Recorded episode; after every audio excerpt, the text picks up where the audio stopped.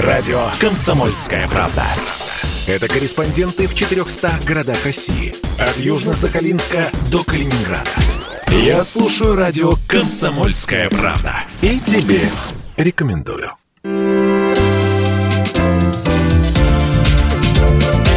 Вторая Родина. Здравствуйте, вы слушаете программу «Вторая Родина». Меня зовут Екатерина Шевцова. Наша программа о людях, чья жизнь связана с Россией и Беларусью. И герой нашей сегодняшней программы связан с Беларусью накрепко. Ну, хотя бы по одной той причине, что живет он в городе Смоленске, на границе российско-белорусской.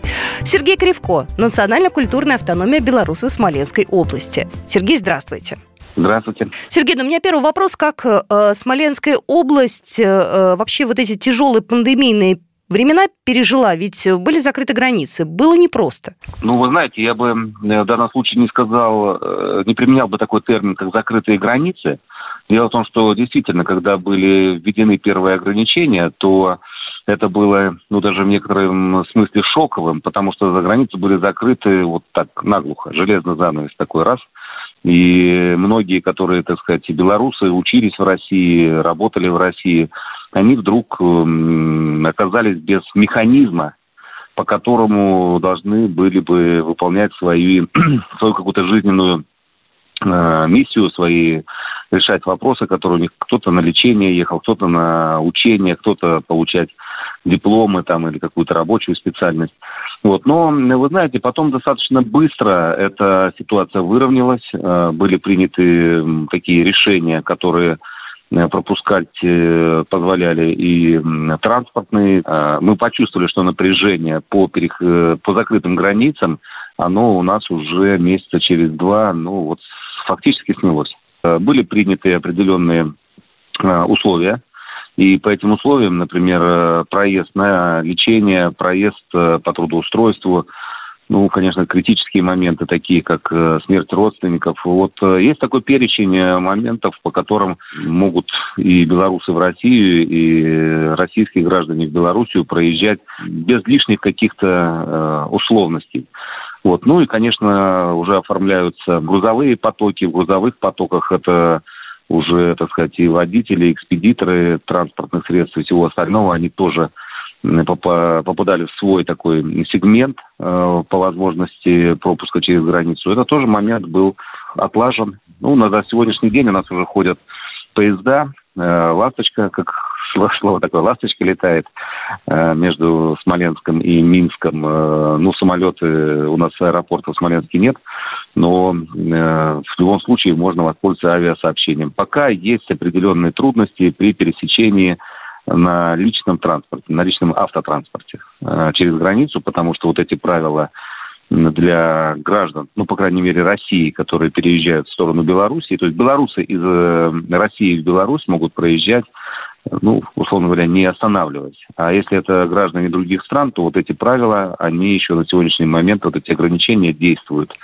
Опять же, вследствие близости географически к Беларуси, национально-культурная автономия Беларуси Смоленской области, она очень активная на разные праздники, на какие-то придумки. Э, я знаю, что у вас э, проходят разные мероприятия. Вот в частности, международный фестиваль Салфест. Вообще он был в этом году, кстати? Он был, вернусь много назад, в 2020 году. Это было все 1 марта, и еще ограничения антиковидные не вводились в таком жестком, резком режиме, как они были введены там в конце марта. Поэтому мы в 2020 году провели и э, этот фестиваль, и, так сказать, у нас были свои и победители, и своя пресса, и свои вот эти, так сказать, э, возможности. Но а в этом году это все пришлось, сейчас точно там не могу вспомнить, 16-17 марта, вот на эти числа, уже, мы говорим, что где-то с января началась э, такая массированная, массовая вакцинация населения. На спад пошло как раз к тому времени все вот это количество числа заболевших, все вот эти трудности антиковидные. Поэтому были приняты в официальном порядке меры, которые ну, не меры, а действия, которые ослабляли меры по противодействию ковида, и мы уже смогли э, спокойно собраться. Конечно, были такие, ну, самые, назовем их, э, простейшие все эти меры. Это маски, это социальная дистанция, там какие-то все вот эти формы э, когда можно антисептиками как-то обрабатывать помещения, руки. Вот все это было предпринято, но в то же время нам уже было позволено в одном из больших, больших залов того же нашего, мы вам всегда рассказываем об этом смешном, достаточно юмор, юморном таком характере этого фестиваля сала, мы его проводим на территории азербайджанской диаспоры. И все азербайджанцы э, в этот день, и все остальные, так сказать, наши друзья-мусульмане просятся хоть на один день выписаться из мусульманства и записаться в те э, народы православные, которые сало едят. Поэтому фестиваль сала провели. Было очень э, весело. Этот праздник получился. И в этом году, хочу сказать, впервые за последние 10 лет выиграли украинцы. Для них это было большим праздником, потому что, казалось бы, все у нас связано с малороссийским таким салом. Все вот у нас все анекдоты, вы помните, как мы называем украинцев в анекдотах.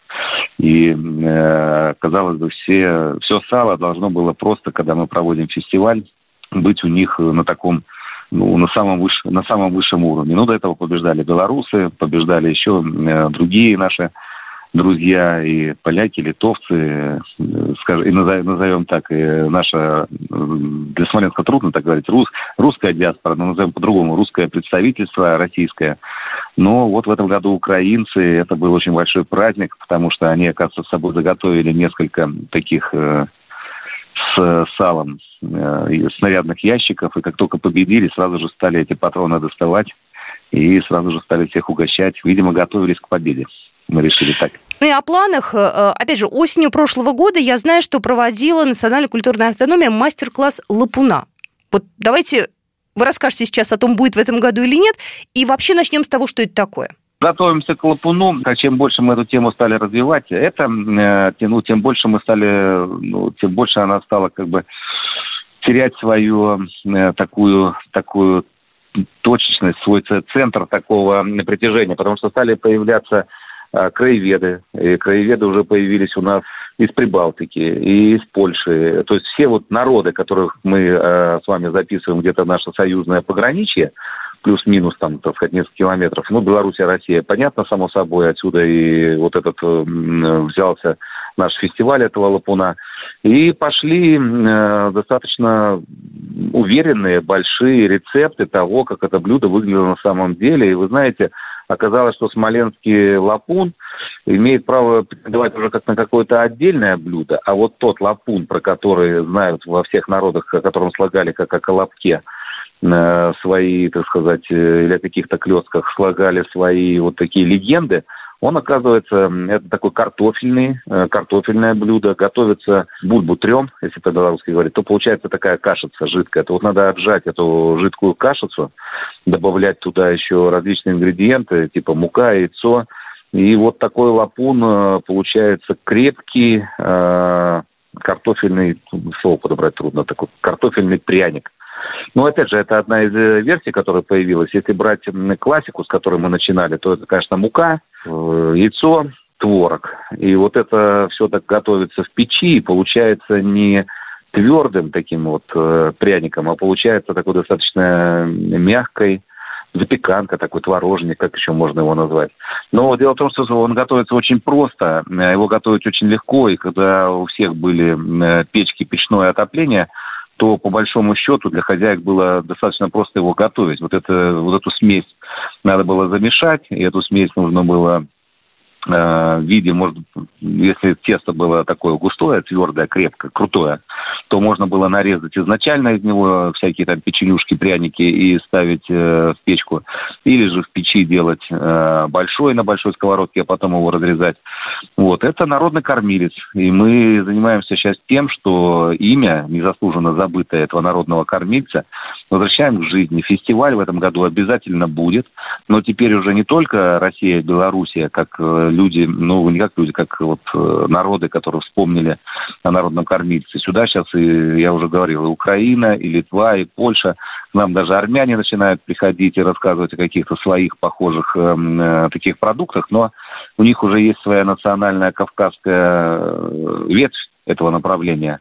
Мы принимаем их с радостью, с радостью с ними обсуждаем эти моменты, но наш смоленский белорусский лапун остается пока в своем э, главном таком э, амплуа, это все-таки народный кормилец со своим таким вот рецептом, главные ингредиенты, которые я вам уже э, вот, постарался перечислить.